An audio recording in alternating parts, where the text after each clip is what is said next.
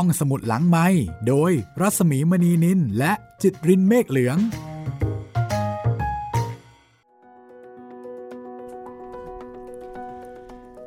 สวัสดีค่ะ ตอนรับคุณผู้ฟังเข้าสู่ห้องสมุดหลังใหม่ สวัสดีคุณจิตริน สวัสดีครับ สวัสดีพี่หมีแล้วก็สวัสดีทุกคนนะครับ ก็ต้องบอกว่าทุกคนมาเร็ววันนี้เราจะเริ่มเรื่องใหม่กันแล้ว ครับผมแล้วก็เป็นวรรณกรรมเยาวชนของต่างประเทศด้วย ตามที่หลายคนรอคอยบอกว่าอยากฟังวรรณกรรมเยาวชนอีกจังเลย ครับผมหลังจากเราอยู่ไทยกันมาโอ้โหนานเหมือนกันนะครับพี่ และถ้าจำได้นะคะ เรื่องกุ๊ดโชเนี่ยมีผู้แนะนำมาด้วย อ่าใช่ เคยมีคนรีเควสมา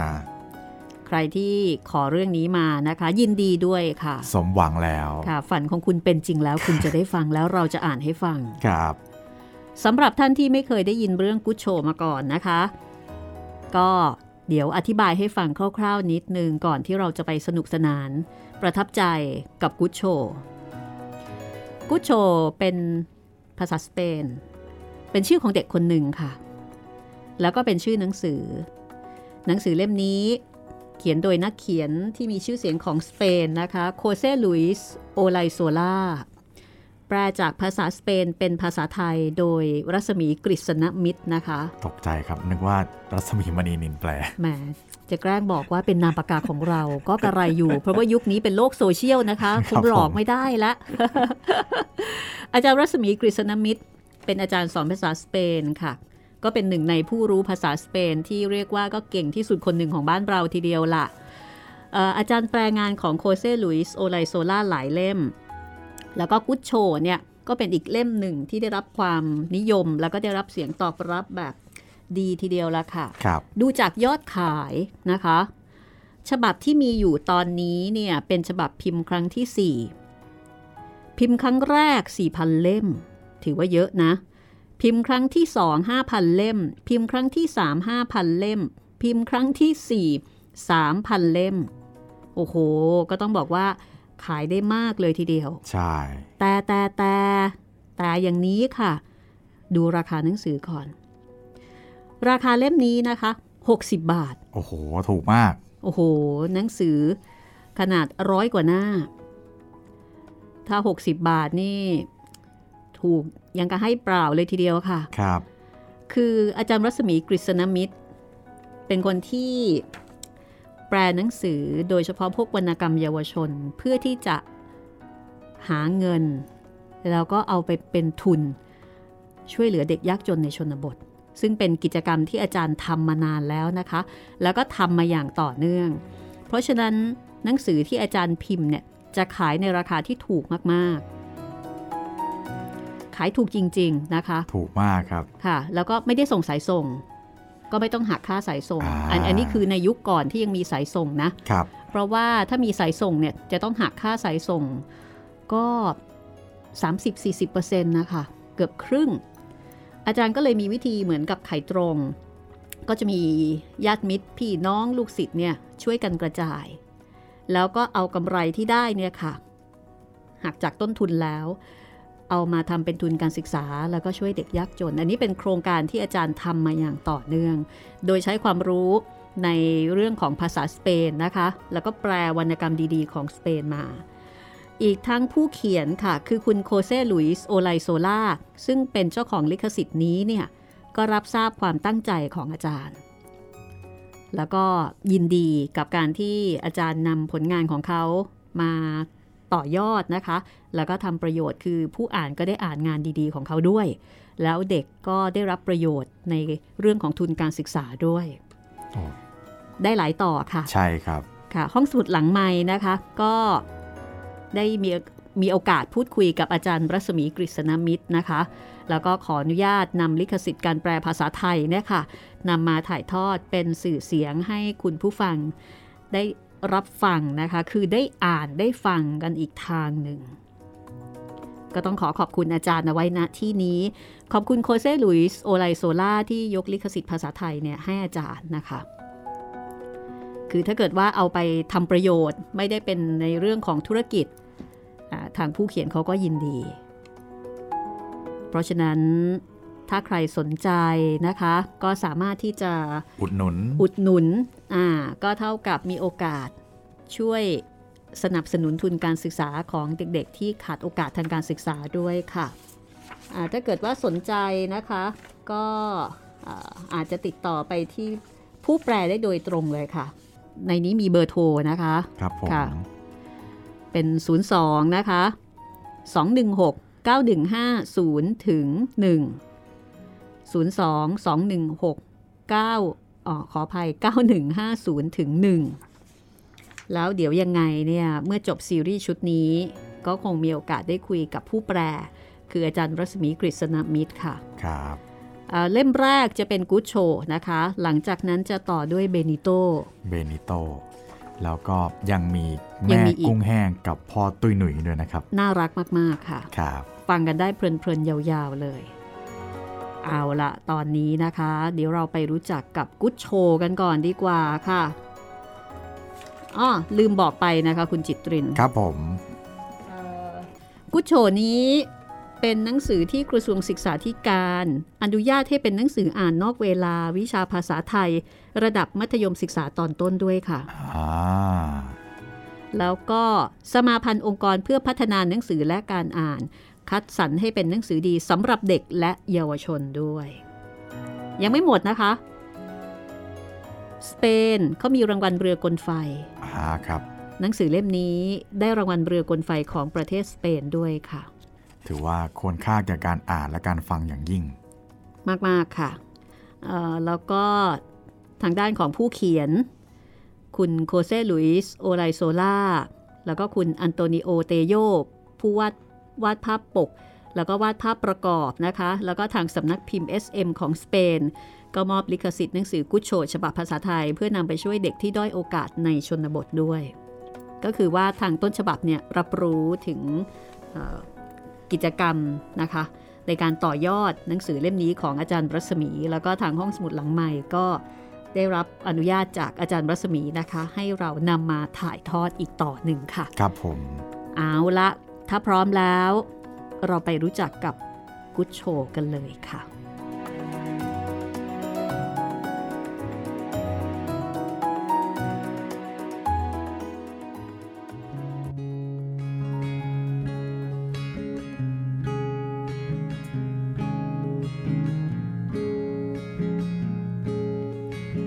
กุชโชมาลูเก อยู่กับย่าบนชั้นสูงสุดของแฟลตแห่งหนึ่ง ที่ถนนดวงจันทร์ในกรุงมาดริด กุชโชไปโรงเรียน เช่นเดียวกับเด็กทั้งหลาย เขาไม่รู้ว่าทำไมตัวเองไม่มีพ่อไม่มีแม่ แต่ในเมื่อเด็กอื่นๆ ก็ไม่รู้ว่าเหตุใดพวกเขาจึงไม่มีย่า กุชโชก็เลยคิดว่ามันก็คงเหมือนกันนั่นแหละย่าของกุชโช รับจ้างทำความสะอาดบ้าน แต่เมื่ออายุครบ 60 ปี เคราะห์ร้ายก็มาเยือน ย่าขาหัก แม้ว่าจะได้รับการรักษาแล้ว ก็ยังออกไปไหนไม่ได้ เพราะว่าบ้านของกุชโชเป็นตึกเก่า ไม่มีลิฟต์ยาซึ่งขากระเพกจึงเดินขึ้นลงบันไดตึกสี่ชั้นไม่ได้ เจ้าไม่ต้องกังวลไปหรอกอย่าเย็บผ้าเป็นอย่าจะรับจ้างเย็บผ้าเอง ย่าบอกกุชโช แม้ว่าบ้านของกุชโช จะอยู่ใกล้ถนนกรานเบีย ซึ่งเป็นถนนสายสำคัญที่สุดของกรุงมาดริด แต่ก็เป็นตึกที่มีเพียงคนยากคนจนอาศัยอยู่ อย่างไรก็ตาม ผู้คนแถวนั้น ก็ช่วยเหลือย่า ด้วยการเป็นลูกค้า แม้ว่าพวกเขาจะมีปัญญาจ่ายเงินให้ย่าได้เพียงเล็กน้อยก็ตาม นอกจากฝีมือเย็บผ้าของย่าแสนจะธรรมดาแล้ว ย่ายังสายตาไม่ค่อยจะดีอีกด้วย ดังนั้นย่าจึงทำได้เฉพาะงานที่ไม่ค่อยสำคัญ คือทำงานยากๆไม่ได้ ทำได้เฉพาะงานง่าย ๆ เมื่อมีรายได้น้อย ทั้งกุชโชและย่า จึงต้องหิวโหย ไม่ค่อยจะมีอะไรกิน มีของกินไม่เพียงพอ แต่กุชโชหิวน้อยกว่าย่า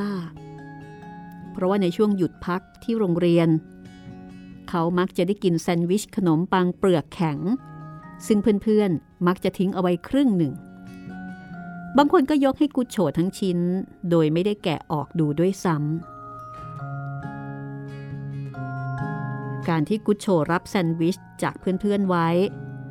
นับเป็นการช่วยเหลือเพื่อนๆอย่างมาก เพราะว่าพวกเขาไม่ต้องแอบเอาแซนด์วิชไปทิ้ง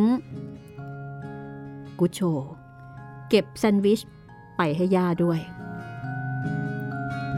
แต่ย่าก็มีปัญหาอื่นอยู่ดี คือย่าไม่มีฟัน ยาจึงไม่สามารถกัดขนมปังแข็งๆได้ ยาจะกินได้ก็เฉพาะด้านในของขนมปังแล้วก็ไส้แซนด์วิชเท่านั้น ด้วยเหตุนี้กุชโช จึงเลือกรับเฉพาะแซนด์วิชที่มีไส้นิ่มๆ เช่น ไส้เนยแข็ง เนยกับแฮม แยม แล้วก็โดยเฉพาะไส้ไข่เจียวแบบฝรั่งเศส ดังนั้นย่า จึงกินอาหารได้มากขึ้น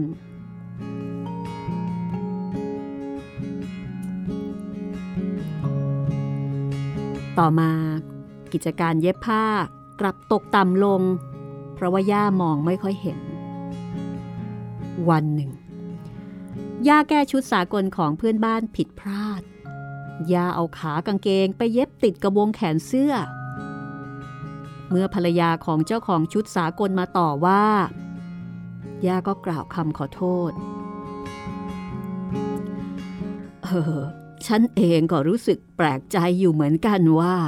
ทำไมสามีคุณถึงแขนยาวนะ ดังนั้นถึงแม้ว่าเพื่อนบ้านอยากจะช่วย แต่ก็เป็นการยาก จากนั้นสายตาของย่าก็เสื่อมลงเสื่อมลง จนมองไม่เห็นว่าเสื้อผ้าที่ตัดเย็บ จะออกมาอย่างไรฮ่าถ้าย่ามีแว่นสักอัน ก็จะดีหรอกนะกุโช กุโชซึ่งมีอายุเพียงสิบขวบ แต่ก็รู้ประสีประสามากกว่าอายุจริง เด็กชายไปที่ร้านแว่นตา เพื่อดูราคาแว่น เมื่อไปถึง คนขายก็ถามเขาว่า นี่หนู หนูมองหาแว่นให้ใครเหรอ ให้ยาครับแล้วจะไว้ใส่ทำอะไรนะ่ะ เย็บผ้าครับ ย่าของหนูอายุเท่าไหร่ เออ ก็ อายุเหมือนคนที่เป็นย่า แต่เป็นย่าที่แก่มาก คือกุชโชไม่รู้อายุของย่า ก็เลยบอกไปตามความรู้สึก คนขายแว่น เข้าใจที่กุชโชพูด เขาบอกว่า ฉันว่าประมาณคงจะราวๆเจ็ดพันเปเซต้านะ เปเซตาเป็นเงินสกุลของสเปน 5 เปเซตาเท่ากับ 1 บาท กุโชดได้ฟังก็ตกตะลึง เขานึกไม่ออก มีด้วยเหรอ คนที่มีเงินมากมายถึงปานนั้น คือไม่เคยมีเงินเยอะขนาดนี้เลย เกินจินตนาการ กุชโชก็เลยกลับบ้าน แล้วก็มาบอกกับย่า ย่า ย่า ผมว่า ย่าเลิกเย็บผ้าดีกว่านะ มันไม่คุ้มหรอกที่จะซื้อแว่นน่ะฮ่าก็ถ้าไม่เย็บผ้า แล้วอย่าจะทำอะไรตลอดทั้งวันอยู่ในบ้านแล้ว กุโชฟังแล้วก็ไม่รู้เหมือนกัน ว่าเขาจะแก้ปัญหาซับซ้อนนี้ได้อย่างไร แต่ถ้าเป็นเรื่องอาหารแล้วก็ ยิ่งนานวันก็จะยิ่งหาง่ายขึ้น เพราะว่าเด็กๆที่โรงเรียน พยายามจะเอาแซนด์วิชขนาดใหญ่กว่าเดิม มาแบ่งให้กุชโช นอกจากนั้น เด็กๆชอบโอ้อวดกันด้วย คือถ้าเกิดว่ากุชโชไม่รับแซนด์วิชของใคร คนนั้นจะรู้สึกเสียหน้ามาก ดูสิกุชโชแซนด์วิชของฉันเนี่ยไส้ขาหมูเชียวนะ เพื่อนคนหนึ่งพูดกับกุชโช เธอว่าเยี่ยมไหมล่ะเออฉันเสียใจนะ ขาหมูรมควันมันแข็งเกินไปน่ะย่าของฉันกินไม่ได้หรอก เฮ้ย แต่มันเป็นแบบแฮมนะ ไม่ใช่แบบแข็ง อ๋อ ทางนั้นแล้วก็ได้ เออแต่ไม่เอาขนมปังมากนักนะ โดยเฉพาะไอ้ขนมปังที่เปลือกแข็งๆน่ะด้วยเหตุนี้ เด็กบางคนจึงเอาแซนด์วิชแบบขนมปังนิ่มมาแทน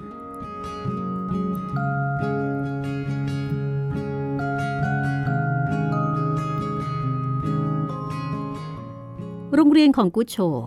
มีทั้งเด็กชายและเด็กหญิง มีเด็กหญิงคนหนึ่ง ชื่อว่าเซเลีย เป็นลูกสาวเจ้าของร้านขายขนมเค้กตรงมุมถนน ร้านของเซเลีย นอกจากจะมีขนมเค้กแล้ว ยังมีขนมหวาน แล้วก็ลูกหวาดทุกชนิดด้วย เด็กทุกคนพยายามจะเป็นเพื่อนกับเซเลีย เซเลียเป็นเด็กหญิงหน้าตาสวย แถมเธอยังพกลูกกวาดเต็มกระเป๋าเสมอ เธอจึงรู้สึกว่าตัวเองพิเศษกว่าใครๆ แต่ถึงกระนั้น เธอก็ยังมีแก่ใจมาถามกุชโชว่า ย่าของเธอ ชอบขนมเค้กไหมอะกุชโช กุชโชคิดอยู่ครู่หนึ่งก่อนจะบอกว่า อืม ชอบ แต่ต้องเป็นพวกหน้าครีมนะ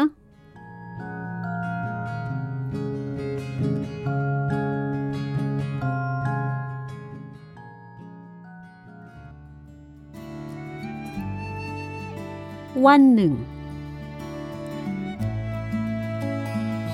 คุณครูอันเซลโม ครูอันเซลโมเป็นครูใหญ่ เขารู้สึกว่า ได้เกิดธุรกิจแซนด์วิชขึ้นในชั้นของกูโช คือครูเริ่มรู้ว่ามีการบริจาคแซนด์วิชให้กับกูโช แต่ครูอาจจะรู้ไม่ทั้งหมด ครูก็โกรธมาก ครูอันเซลโมเป็นคนตาเหล่สวมแว่น ไว้คราว ครูมักจะทำหน้าตาบึ้งตึงตลอดเวลา ที่ทำแบบนี้ก็เพื่อที่จะให้เด็กๆ เกรงกลัว และก็ไม่กล้าล้อเลียนเขา เด็กใหม่ๆ จะตกใจกลัว เพียงแค่ได้เห็นครูอัลเซลโม แต่เมื่อคุ้นเคยแล้วก็จะหายกลัว เพราะว่าอย่างมากที่สุด ครูอัลเซโบก็จะแค่พูดเสียงดังดุเด็ก ไม่เหมือนกับครูสาวที่ชื่ออเดไลดาครูอเดไลดาเนี่ยพูดจาอ่อนหวานไพเราะ แต่ชอบอบรมสั่งสอน เรื่องที่มันน่าเบื่อน่าเบื่อ แล้วถ้าเกิดว่าเด็กคนไหนไม่ทำตาม เธอก็จะโทรศัพท์ ไปเชิญพ่อแม่ของเด็กให้มาจัดการกับลูกของตนด้วยความอ่อนหวานเช่นกันคืนนี้น่ากลัวกว่าเยอะ ครูอัลเซลโมไม่ได้โกรธเรื่องธุรกิจแซนด์วิชและขนมเค้กมาก แต่เขาเข้าใจผิด เขาเข้าใจว่ากุชโช ไปหยิบฉวยจากเด็กอื่นๆ เพื่อนำไปขาย ครูอัลเซลโมก็เลยเรียกกุชโชมาหาที่ห้องทำงาน นี่กุชโชทำไมเธอจึงเอาแซนด์วิชของเพื่อนๆมาล่ะ กุชโชเป็นเด็กตัวโต และก็แข็งแรงมากคนหนึ่งในชั้น แม้ว่าเขาจะอายุเพียงแค่ 10 ขวบ แต่รูปร่างของกุชโชสูงกว่าเด็กอายุ 11-12 ขวบด้วยซ้ำครูอัลเซโมก็เลยเข้าใจผิด คิดว่าเขาเนี่ยไปบังคับเอาแซนด์วิชมาจากเพื่อนๆ เพราะว่าตัวโต กุชโชก็รีบอธิบายว่า เออผมไม่ได้ฉกฉวยแซนด์วิชของเพื่อนๆมานะครับครู เอ้า ถ้าอย่างนั้นทำไมพวกเขาจึงให้แซนด์วิชเธอล่ะ ก็เพื่อนๆ ให้แซนด์วิชผมกินครับ แล้วก็ให้เผื่อย่าผมด้วย คือย่าของผมขาหัก ทำงานไม่ได้แล้วนะครับอ่าจะจะแย่จัง ครูอัลเซลโมก็เริ่มพูดตะกุกตะกัก แล้วเขาก็เริ่มมองเห็นความจริง ว่ารองเท้าของกุชโชขาด เสื้อผ้าก็เก่า มาตอนนี้ ครูรู้สึกแปลกใจ ที่เห็นกระดุมเสื้อเชิ้ตของกุชโชแต่ละเม็ดนี่มันติดโยไปเย้มาคือไม่อยู่ในที่ในทาง แล้วก็ทำให้เสื้อของกุชโชเนี่ยรั้งไปทั้งตัว เอากุชโชเอ่อแล้วแล้วทำไมเสื้อของเธอถึงติดกระดุมประหลาดอย่างนี้ล่ะ ย่าของผมติดให้ครับครู แต่ว่าย่าไม่มีแว่นตา ย่าก็เลยมองไม่ค่อยเห็น ก็เลยติดกระดุมผิดที่นะครับฮ่ายแย่จริง ครูอัลเซโมรู้สึกเสียใจต่อเรื่องของกุชโช แล้วก็คงจะรู้สึกเสียใจที่ตัวเองมองกุชโชผิดไป เขาเปลี่ยนท่าที เปิดลิ้นชักโต๊ะทำงาน แล้วก็หยิบแว่นเก่าอันหนึ่งออกมา กระจกแว่นด้านหนึ่งมีรอยแตก เขาคิดอยู่ครู่หนึ่ง แล้วก็ยื่นแว่นนั้นให้กับกุชโช นี่กุชโช อันนี้เป็นแว่นเก่าที่ครูใช้อ่านหนังสือ ครูแทบจะไม่ได้ใช้มันเลย บางทีย่าของเธออาจจะใช้ได้ เอ๊ว่าแต่ย่าของเธอเนี่ย อายุเท่าไหร่แล้ว เป็นคำถามเดียวกันกับที่กุชโชไม่สามารถจะตอบคนขายแว่นได้ คือเขาไม่รู้จริง ๆ ว่าย่าอายุเท่าไหร่ เพราะว่าเขาไม่ได้ใส่ใจในเรื่องอายุของย่า กุชโชก็เลยตอบครูคล้ายๆ กับที่ตอบคนขายแว่น ก็ เออเป็นย่าคนหนึ่ง ในบรรดาย่าแก่ด้วยกัน บางทีอาจจะแก่กว่าครูก็ได้ครับ แต่คำตอบนี้ กลับทำให้ครูเอาเซลโมฉุนแน่นอนละย่าของเธอก็ต้องแก่กว่าครูอยู่แล้ว เธอเอาครูไปเปรียบกับย่าของเธอได้ยังไง ครูรู้สึกไม่ค่อยพอใจนัก เพราะว่าเขายังหนุ่ม แต่เนื่องจากว่าเขาตาเหล่แล้วก็ไว้คราว ก็เลยดูแก่กว่าอายุจริง กูโชก็ตกใจคิดว่าครูคงจะเปลี่ยนใจ ไม่ให้แว่นกับเขาแล้ว แต่ครูเอาเซลโมก็ยื่นแว่นให้กับกูโช เอาลองเอาไปให้ย่าเธอใส่ดู อาจจะใช้ได้ก็ได้กุโชรับแว่นนั้นมาโดยที่ไม่ได้ขอบคุณกุโช มีนิสัยที่ไม่ดีอยู่อย่างหนึ่งก็คือ ไม่รู้จักกล่าวคำขอบคุณ เขาเพียงแต่หยิบแว่นตามา แล้วก็ออกจากห้องครู โดยที่ไม่ได้พูดอะไรเลย ครูคิดว่ากุโชคงจะยังโกรธที่ครูกล่าวหาเรื่องแซนด์วิช ก็เลยลองเรียกกุโชไว้นี่กุชโช กุโชเดินไปถึงประตูแล้ว เมื่อได้ยินเสียงเรียกก็เดินกลับมาหาครูใหม่เอ่อ ครูว่านะ ครูคิดว่าเพื่อนนักเรียนของเธอน่ะทำถูกแล้วละที่ให้แซนด์วิชแก่เธอ รู้ไหม คือครูก็พยายามอธิบาย ครับครู ครูคงจะรู้สึกเสียใจมากเลยแหละหากเธอฉกฉวยเอาแซนด์วิชของเพื่อนไปขายตามท้องถนน ครูพูดพรางหัวเราะเพื่อที่จะให้รู้สึกว่า เรื่องนี้เนี่ยมันไม่ได้สลักสำคัญอะไรเลย แต่ครูไม่รู้ว่าคำพูดของครูนั้น กลับเป็นการให้ความคิดที่วิเศษสุดแก่กุชโช ความคิดนั้นก็คือ ความคิดที่จะขายแซนด์วิชแซนด์วิชของเหลือจากเพื่อนๆ ไปขายที่ไหน ขายที่จัตุรัสสเปน ซึ่งอยู่ใกล้บ้านของกุชโช คือปิ๊งขึ้นมาเลยทีเดียวว่าอ่าใช่แล้วเอาไปขายได้นี่นา ในเมื่อมันมีเยอะมีเหลือมากมาย แม้ว่าครูใหญ่จะคิดว่าการขโมยแซนด์วิชของเพื่อนไปขาย ถือเป็นการกระทำที่น่าตำหนิ แต่ครูใหญ่ก็ไม่ได้ติเตียนที่เพื่อนๆให้มาเปล่าๆ กุชโชยังไม่แน่ใจ ว่าจะจัดการกับแซนด์วิชที่ได้มามากมายในแต่ละวันอย่างไรดี แต่เขาก็ยังไม่คิดที่จะปรึกษาใคร กุโชไม่ได้คิดจะขายแซนด์วิชเพราะนึกสนุก แต่ด้วยเหตุที่เขาต้องการเงิน เงินสำหรับจ่ายค่าเช่าบ้าน ในเดือนแรก ผู้เช่าบ้านทุกคนเฉลี่ยกันออกค่าเช่า แต่ต่อมาผู้เช่าหลายคนย้ายออกไป เนื่องจากตึกเก่าแล้วก็สุดโทรมมาก จึงไม่มีคนมาเฉลี่ยจ่ายค่าเช่าอย่างแต่ก่อน จะเหลือก็แต่หญิงชราคนหนึ่ง ซึ่งอายุมากพอๆกับย่า นางเป็นคนเฝ้าประตู แล้วก็มีลุงอันโตนิโอ นักดนตรี แล้วก็ป้าเรเมดิโอส เจ้าของร้านเย็บปักถักร้อย ซึ่งมีร้านอยู่ที่ชั้นล่างของตึก จริงๆแล้ว ย่าของกุชโชควรจะได้ดื่มนม แต่บรรดาเพื่อนๆของกุชโชก็ไม่ได้ให้นมมาด้วย กุชโชก็เลยต้องหาเงินเพื่อที่จะมาซื้อนมให้กับย่า วันหนึ่งป้าเรเมดิโอสก็พูดให้กุชโชขนลุกว่า นี่แน่ะกุชโชป้าว่าทางที่ดีที่สุดสำหรับย่าของหนู ก็คือไปอยู่บ้านพักคนชรา ที่นั่นจะมีคนดูแลย่าเป็นอย่างดีเชียวนะ ตอนนั้นกุโชยังไม่ได้คิดอะไร แต่เมื่อเขาไปโรงเรียน เขาก็ได้ไปปรึกษาเรื่องนี้กับเซเลีย ลูกสาวร้านขายขนมเค้ก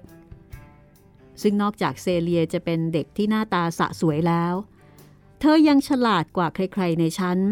เธอมักจะสอบได้คะแนนดีที่สุดเสมอ อาจจะเป็นด้วยเหตุนี้ที่รู้สึกว่าเซเลียฉลาดที่สุด กุโชก็เลยไปปรึกษาเธอ นี่ เซเลีย ถามอะไรหน่อยสิทายาของฉันต้องไปอยู่บ้านพักคนชรา เธอว่าจะเกิดอะไรขึ้นกับฉันน่ะ เซเลียนิ่งคิด แล้วก็ตอบราวกับเป็นเรื่องธรรมดาที่สุดในโลกว่า เขาก็เอาเธอไปไว้ที่บ้านพักอีกแห่งหนึ่งนะสิ มีด้วยเหรอ บ้านพักสำหรับเด็กน่ะ มีสิ เด็กหญิงพูดอย่างเย็นชา ราวกับว่า สิ่งที่จะเกิดขึ้นกับกุชโช ไม่สลักสำคัญสำหรับเธอเลย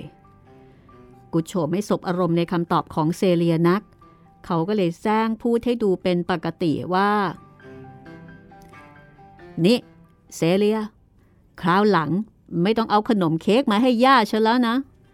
ย่าบอกว่า ครีมที่อยู่ข้างในขนมน่ะเปรี้ยว ย่ากินแล้ว รู้สึกไม่ค่อยสบาย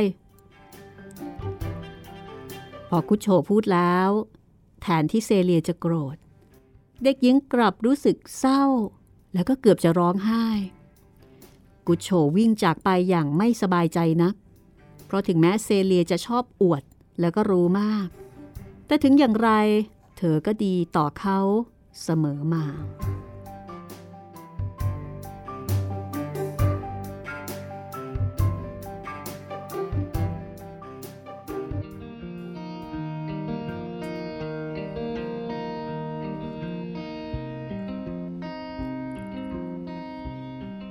กุโช เริ่มขายแซนด์วิชที่จตุรัสสเปน สถานที่ซึ่งใครๆ ก็มักจะไปขายของกัน มีร้านแบกระดินมากมายที่นั่น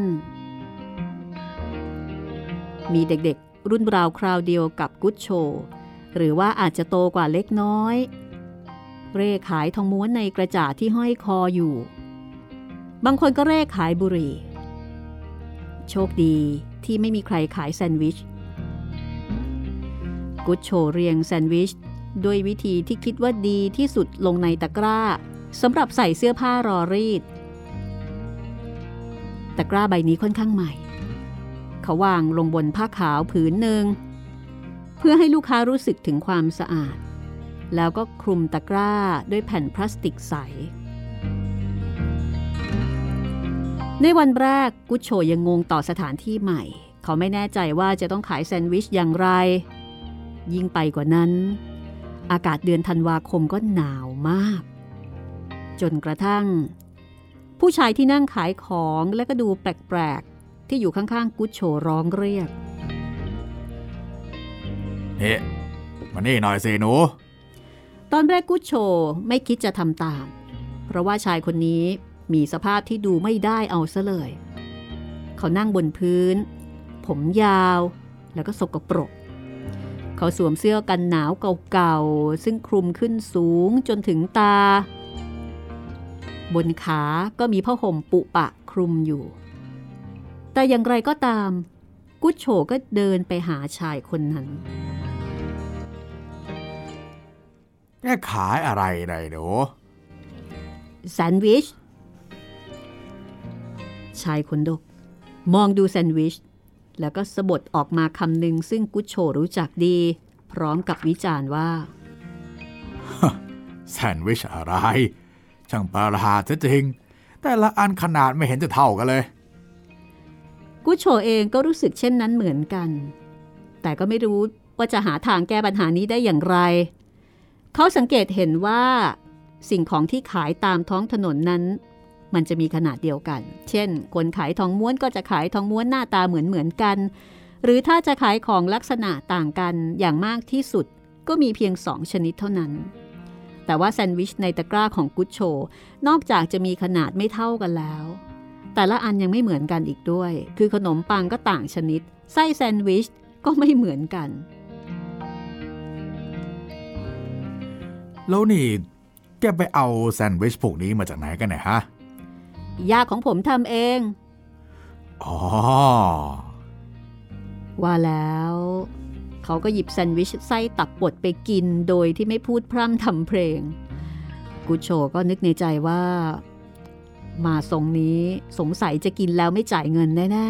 ๆ คือจริง ๆกุชโชก็ตอบไปแบบโกหก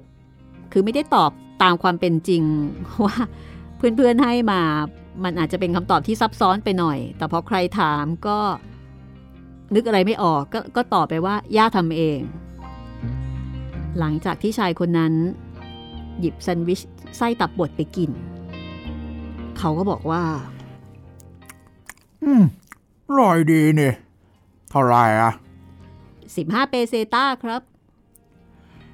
อืมปรากฏว่าชายผู้นั้น อาปากค้างอย่างไม่มีมารยาทจนเห็นอาหารอยู่ในปาก และเขาก็ กล่าวคำสบทอย่างแรง แล้วก็พูดกับกุชโชว่าเนี่ย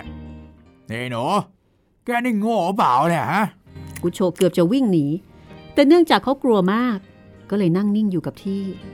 ชายขนดกผู้นั้น หยิบแซนด์วิชขึ้นมาอีกอันหนึ่งคราวนี้เป็นไส้เนยแข็ง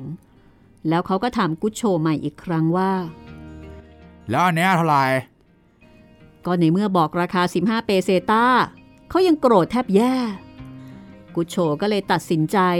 ลดราคาลง เหลือแค่ 5 เปเซต้าพอบอกราคาไปแล้ว ชายขนดกโกรธ จนถึงกับสะบดคำหยาบที่สุด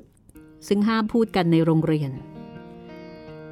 คุณครูเอัลเซลโมบอกว่านอกจากจะเป็นคำสะบดแล้ว ยังเป็นคำดูหมิ่นพระเจ้าอีกด้วย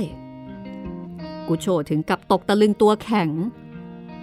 ในขณะนั้นเอง ชายที่น่ากลัวผู้นั้น ล้วงมือลงไปในกระเป๋า เด็กชายคิดว่าเขาคงจะหยิบมีดมาทำร้ายตัวเอง แต่แทนที่จะเป็นมีด กลับเป็นเงินใบละ 100 เปเซต้านี่นายหนู ไปบอกย่าเองด้วยนะ ว่าแซนด์วิชที่เขาทำขายกันตามร้านกาแฟทั่วไปนะ่ะราคายังต่ำกว่า 75 เปเซต้าแล้วเข้าใจไหม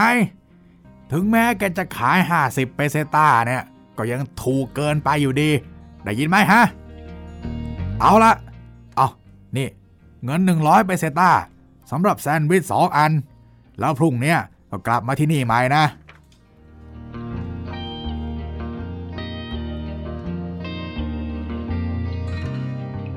การขายแซนด์วิช นับเป็นความสำเร็จ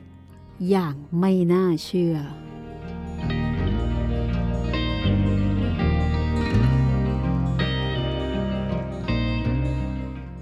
ในวันแรก ชายขนดก ซึ่งใครๆก็เรียกเขาด้วยฉายาว่า กุ้งมังกร ซื้อแซนด์วิชของกุชโชสองอัน แล้วก็ยังช่วยโฆษณาให้พ่อค้าคนอื่นๆ แถวนั้น ช่วยซื้อแซนด์วิชของกุชโชอีกด้วย ด้วยเหตุนี้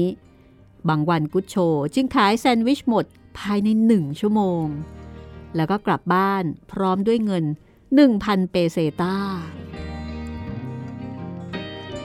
ที่โรงเรียน กุโชก็ไปบอกกับเพื่อนๆว่า ยาของฉันใส่ฟันปลอมแล้ว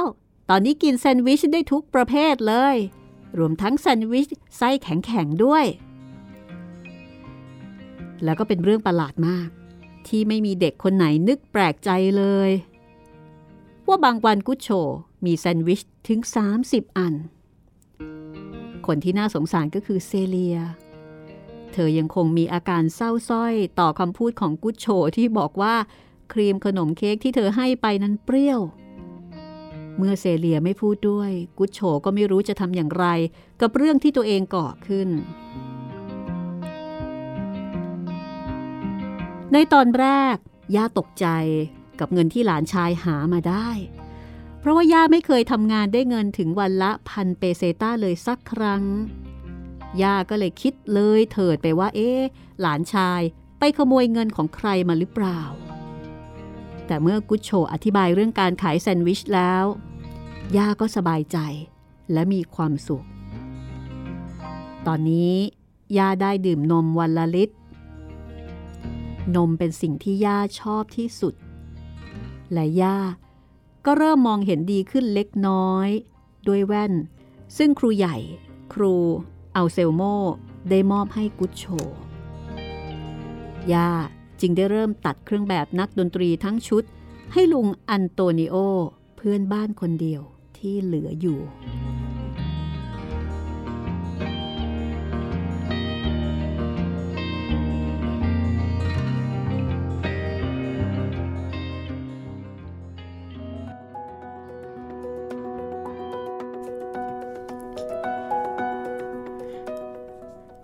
จการขายแซนด์วิชนี่น่าสนใจไหมครับพี่หมี น่าสนใจกำลังคิดเป็นเงินไทยหนึ่งพันเดี๋ยวนะเขาหบนึ่องกว่าห้าเปเซต้า50เท่ากับหนึ่งบาท อะก็ร้อยหนึ่งเนี่ย เอาห้าหารใช่ไหมคะ ครับผมก็20บาท ใช่ไหมใช่ เพราะฉะนั้นเท่ากับว่าตอนแรกไอ้ไอ้เจ้ากุชโชเนี่ยขายถูกมากครับ ประมาณชิ้นละสิบบาทๆตอนแรกเลยเนี่ยขาย 15 เปเซต้าสามบาทสามได้บาท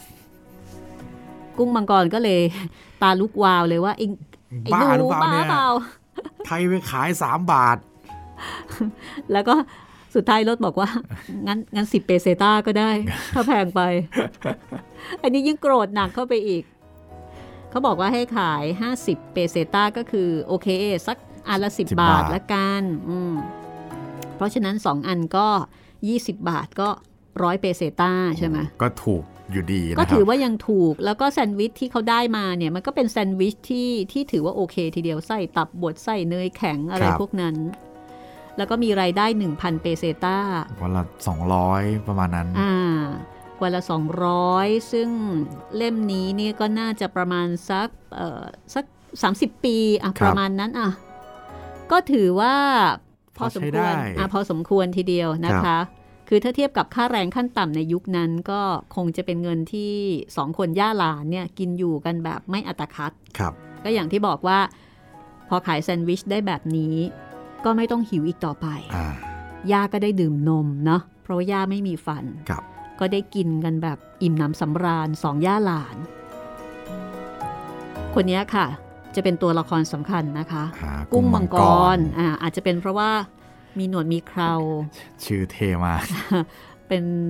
คนขายของแบกกระดินน่ะ ครับ ก็น่าจะเกรียนเกรียนๆหน่อยๆนะ ครับ เป็นขาใหญ่แถวๆนั้น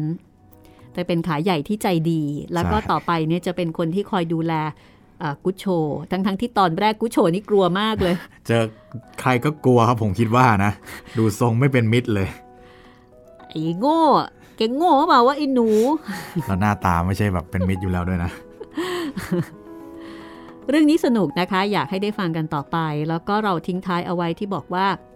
ได้แว่นตามา ทีนี้ไอ้แว่นสายตาก็ไม่ได้หมายความว่าทุกคนจะใช้ด้วยกันได้ใช่อ่าไหมใช่ใช่อ่าอันนี้คือ พอประทัง อาจจะพอเห็นชัด ขึ้นมานิดนึงเออนิดนึง แต่มันก็ไม่พอดีกับสายตาใช่ไหมใช่แล้วที่สำคัญย่าเนี่ยแก่กว่าครูอันเซลโมตั้งเยอะใช่เพราะฉะนั้นไอ้ความยาวระยะของสายตามันเนี่ยไปไกลแล้ว โอ้ย อันนี้จิ๊บจิบมากเลยของของครูอันเซลโมเนี่ยครับ ก็เห็นได้นิดนึง แต่ก็ดีกว่าแต่ก่อนนะนะกับย่าก็เลยจะตัดเครื่องแบบนักดนตรีให้กับลุงอันโตนิโออ่านะตัวละครใหม่ปรากฏขึ้น เดี๋ยวตอนหน้าจะเจอกับลุงอันโตนิโอ ลุงอันโตนิโอเนี่ยเป็นนักดนตรีครับ แล้วก็ท่าทางจะเป็นนักดนตรี ฝีมือดีที่เคยมีอดีตอันรุ่งเรือง แต่ตอนเนี้ยก็มาอยู่ในตึกเก่าๆ ตึกเดียวกับกุชโชแล้วก็ย่า และชุดนักดนตรีสำหรับลุงอันโตนิโอนี่เองค่ะ ที่มันจะเป็นจุดเริ่มต้น แล้วก็ชักนำไปสู่เรื่องราวอื่นๆ ต่อไปในอนาคตโอ้โหที่จะต้องได้ฟังกันนะคะ ต้องฟังกันเลยค่ะ สนุกมากๆ นี่คือเรื่องกุชโชค่ะ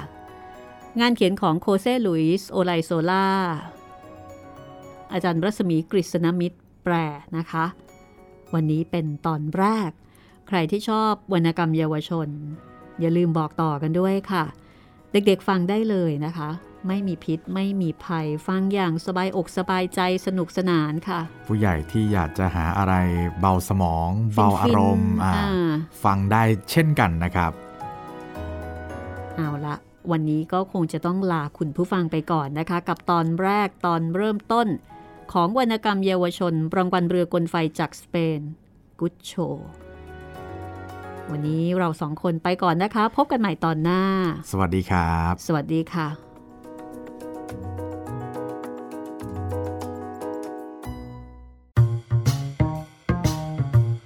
ห้องสมุดหลังไม้โดยรัสมีมณีนินและจิตรินเมฆเหลือง